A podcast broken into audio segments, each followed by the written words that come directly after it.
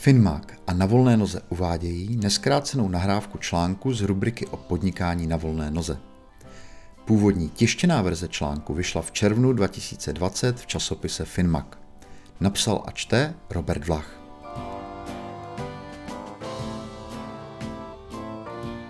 Freelancer není nádeník. Spolupráce s nezávislými profesionály může firmám přinést mnoho dobrého. Ovšem jen pokud k ním budou přistupovat právě jako k nezávislým profesionálům. Současný zájem o práci na volné noze pomohl koncem 90. let nastartovat Daniel Pink knihou Free Agent Nation. V ní upozorňuje, že mimo radar oficiálních statistik lítají na trhu práce lidé, kteří nepasují do zavedených kolonek. Nejsou to klasičtí podnikatelé, ale spíš pracovníci s podnikatelským přístupem. Formálně přitom může jít o OSVČ, projektově najímané zaměstnance, lidi střídající částečné či krátkodobé úvazky nebo i o majitele mikrofirem bez zaměstnanců. Pink tyto úderníky úsvitu internetové éry pojmenoval Free Agents, snad aby toto novum odlišil od označení freelancer, do té doby zažitého spíš u kreativních profesí. Svobodní aktéři se jako označení neujali. Místo toho se spontánně posunulo chápání pojmu freelancer a z něj odvozených slov freelancing či freelance, označujících nezávislou práci stejně přirozeně jako české spojení na volné noze. Jeden z deseti. Protože jde o souhrné neformální označení, freelancery se počítají těžko. Smazaným řešením přišla americká asociace Freelancers Union, která brala do statistik každého, kdo měl za poslední rok nějaký příjem z volného trhu.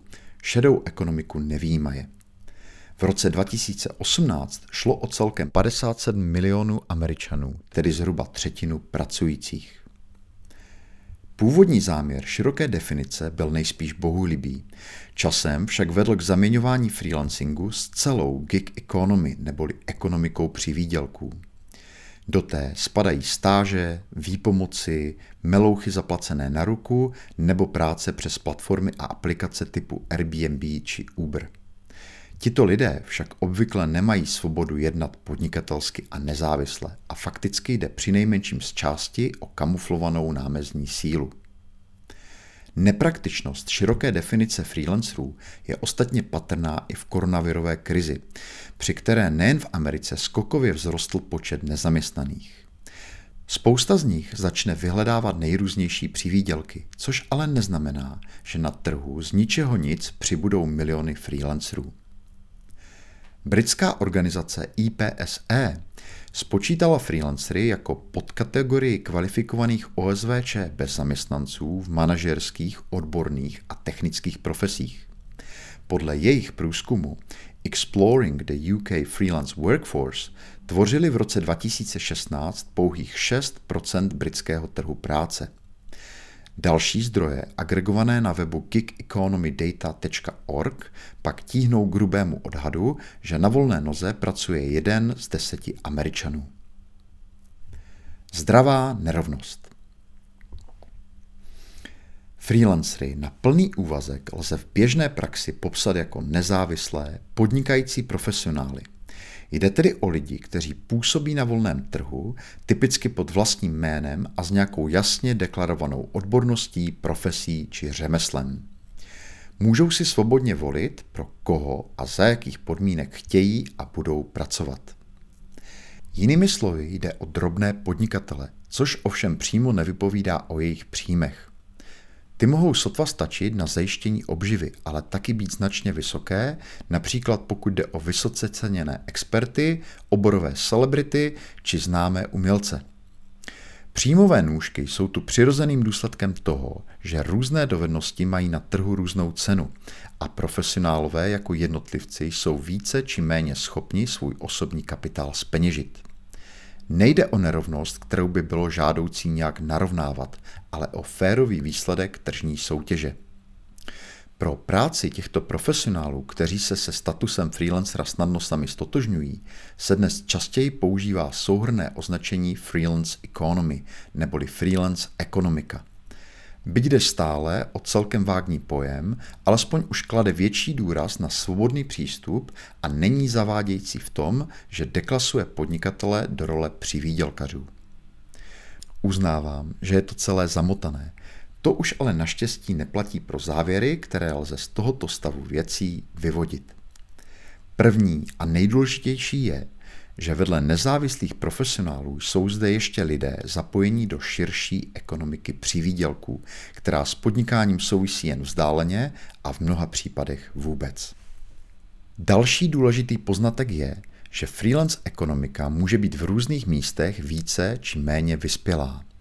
Čím více freelancerů dokáže smysluplně reprezentovat svůj přístup podnikání, tím víc si ostatní tržní aktéři uvědomují specifika freelancingu a tím víc se nezávislým profesionálům dostává pozornosti i vhodné práce.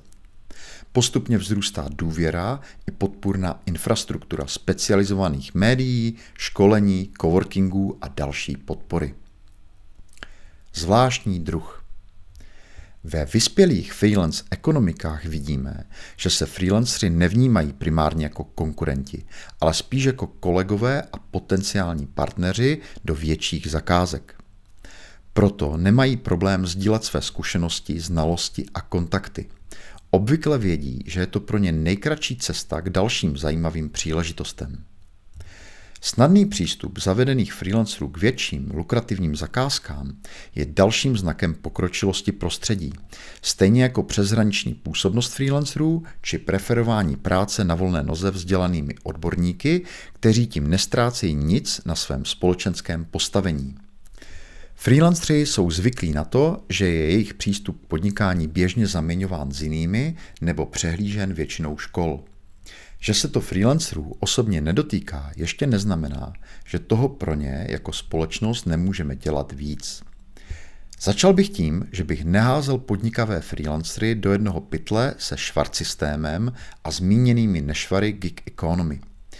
Pokud vlastníte nebo řídíte firmu a spolupracujete s freelancery, zkuste s nimi jednat méně jako s externími zaměstnanci a více jako se sobě rovnými partnery. Řada z nich má nebo bude mít ve svém oboru skutečný vliv, a tedy i místo v srdci vašich zákazníků. Freelancera je snadné vytížit a mnozí z nich proto často pouštějí k vodě klienty, se kterými to neklape. A naopak upřednostňují spolupráci s těmi, kteří jim dobře platí a respektují jejich autonomii. Nezávislí profesionálové jsou si dobře vědomi svých zvláštností a druží se s těmi, kteří vnímají podnikání podobně. Založením jsou to samostatní, svobodomyslní a aktivní lidé, kteří spolu utvářejí jádro zdravé občanské společnosti.